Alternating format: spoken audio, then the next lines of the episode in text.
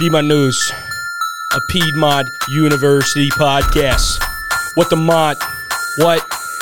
What the Mont? What the Mont?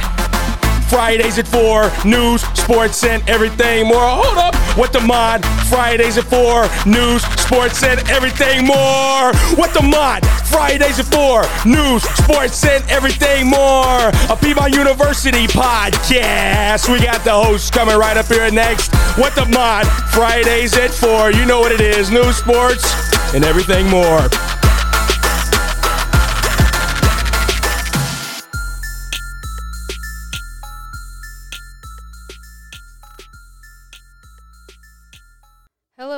Welcome to episode two of What the Mont here at Piedmont University. I'm Madison Powers, And I'm Aaron Palmer and we are excited to bring you episode two of What the Mont. with weekly updates of news, sports, and everything more. We look forward to spending time with you, the listener, all semester long. So, with no further interruptions, What the Mont is going on? Well, I'll tell you what the Mont's going on. We've got sports, lots of sports. Our fall sports are off to a great start. Our men's soccer team, currently sitting at two and three, hosted a highly contested game against LaGrange College over the weekend on September 12th. While the Lions felt short, they were shorthanded from the very beginning, with a couple of key players d- missing due to injury, and the lack of depth was heightened by the team's late arrival back on campus Sunday morning after the team's trip to Maryville, Tennessee. From the start of the game, the Lions looked fatigued and struggled to keep pace with the Panthers, who took the role of the aggressor in the entirety of this game, and uh, their mentality paid off pretty early for them. Uh, the Panthers went on a long run, scored first in the ninth minute, um, but uh, Piedmont's keeper, CJ Wyborn, came out and attempted a slide tackle uh, on a LaGrange attacker, uh, which resulted in a red card for the freshman. A very questionable call. Uh, personally, I was at the game, and a lot of people were upset with the call. Uh, it led to freshman Callan Lomas having to come in and take over into the action for his first collegiate, collegiate career game. Uh, Lomas was unable to stop the ensuing penalty kick, which LaGrange earned. And despite being down or outshot 10 to 4 in the opening per- period, Piedmont managed to keep the game close and uh, took an advantage in the 57th minute of a good run. Uh, sophomore uh, Mihai State uh, launched a long pass down the left sideline. A senior Cameron Earls, uh, a very impact player for Piedmont over the past few years in space. Earls drew contact, got into the box, and set up a penalty kick. And Earls earned his fifth goal of the season uh, with that penalty kick in that game. Um, equaled the game at one on one. However, in the 67th and 68th minute, LaGrange went on to score back to back goals, which was the downfall of the Lions. Um, but the Piedmont uh, Lions men's soccer team gets a much needed five day rest ahead of its next contest, uh, which is Saturday, September 18th at Pfeiffer University. Uh, start time is set for 3 p.m. in Misenheimer, North Carolina. So make sure you guys tune into that. Also, moving on, uh, we're going to see what's going on with a little bit of the news on Piedmont's campus here. Madison, tell us a little bit about that. Well, there are two things that I will be discussing today, such as the Fall into Fall event coming up, and as well as the art discussion of Black Kirby Speaks of Af- Afrofuturism. So, Aaron, do you love fall? Um, I do. It's a really nice season, you know, not quite as hot as the summer, not as cold as the winter. It's like that nice middle ground. Everything's peaceful. The weather's nice. You can be outside, enjoy a lot of stuff with your friends. Well, if you love fall, then celebrate the autumn equinox with R.A. Isabel Jones by painting your own wooden harvest themed sign or color some harvest themed pages, as well as fall themed snacks and drinks will be provided. All of this will be on September 22nd from 9 p.m. to 10 p.m. in New Bedford. Once again, if you love fall and you want to start celebrating early, that event will be happening on September 22nd from 9 p.m. to 10 p.m. in New Bedford.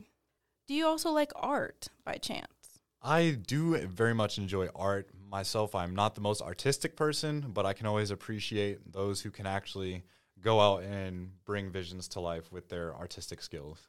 Well, then you'll probably like the art discussion for Black Kirby Speaks of Afrofuturism, where Black Kirby will present on their work in Afrofuturism at 4 p.m. at the Mason Scharfenstein Museum. That will be uh, September 20th at 4 p.m. to 7 p.m. If you are interested in viewing his art or listening to what he has to say about it, that'll be at the Mason Scharfenstein Museum. That's September 20th at 4 p.m. to 7 p.m. Back over on the sports side, out on the pitch, the women's soccer team has also had a pretty good start. They are sitting at a current record of 2 1 with two ties. Uh, They concluded a three game long weekend road trip. Uh, the women actually traveled to three different states within one weekend, uh, visiting West Virginia, Ohio, and Virginia. Uh, they finished off this road trip with a non conference contest against Averett University on September 12th. For the second straight game, sophomore Gabby Hayes put the Lions, Lady Lions, on the board early, this time with a goal in the 11th minute of that game. However, the Cougars, seconds later, took the lead late in the first half before Piedmont roared back, as we always do, back to knot the score up at two. And in the second half, senior uh, senior defender Caitlin Smith converted a penalty kick, which was huge for the Lions. A very heavily contested defensive game. Um, the goalies were going at it, making great saves. Um, the game was pretty neck and neck the entire time until ultimately it led to a tie. Your Lions, Lady Lions, are back in action September 16th against Warren Wilson at 7 p.m. So make sure you guys are tuned to that and stay updated on all things going on on the soccer pitch. But moving from the pitch to the green, actually, your number seventh ranked Piedmont men's golf team took home a third place finish out of 16 teams at the Rhodes Fall Intercollegiate, Intercollegiate uh, Classic that concluded uh, September 14th uh, in Tunica, Mississippi. And for the second consecutive round, Fred Roberts led the way with a 2 under 70. The junior from Richmond Hill took home a solo fourth place finish with a 1 under par total score for the tournament. As a team, the Lions improved on their second round total by one stroke, firing a 3 over 291 on Tuesday and remained in third place on the leaderboard.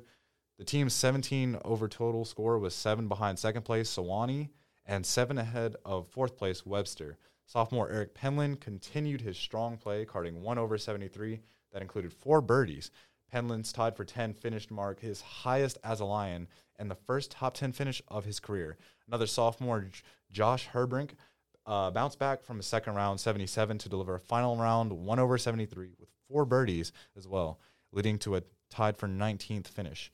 And one day after making a hole in one on the par 3 eighth hole, newcomer Matthew Ariza made another eagle, this time on the par 5 16th on his way to a 75. The fourth and fifth scores for the Lions were both 75s as Michael Clardy also delivered the numbers to finish 24th in the tournament. And newcomer Connor Hickson finished up his first Piedmont event with a 7 over 79 and finished 39th. The USA South foe Huntingdon took home the team title, finishing two over as a team. Webster's Will Hawker won the individual title with a round final round of 369 to finish at under seven for the event. Up next, your Lions golf team will be a part of the NCAA preview in Howey in the Hills, Florida, beginning Sunday, September 19th. And that's all here on week two of What the Mont. Thank you guys for tuning in.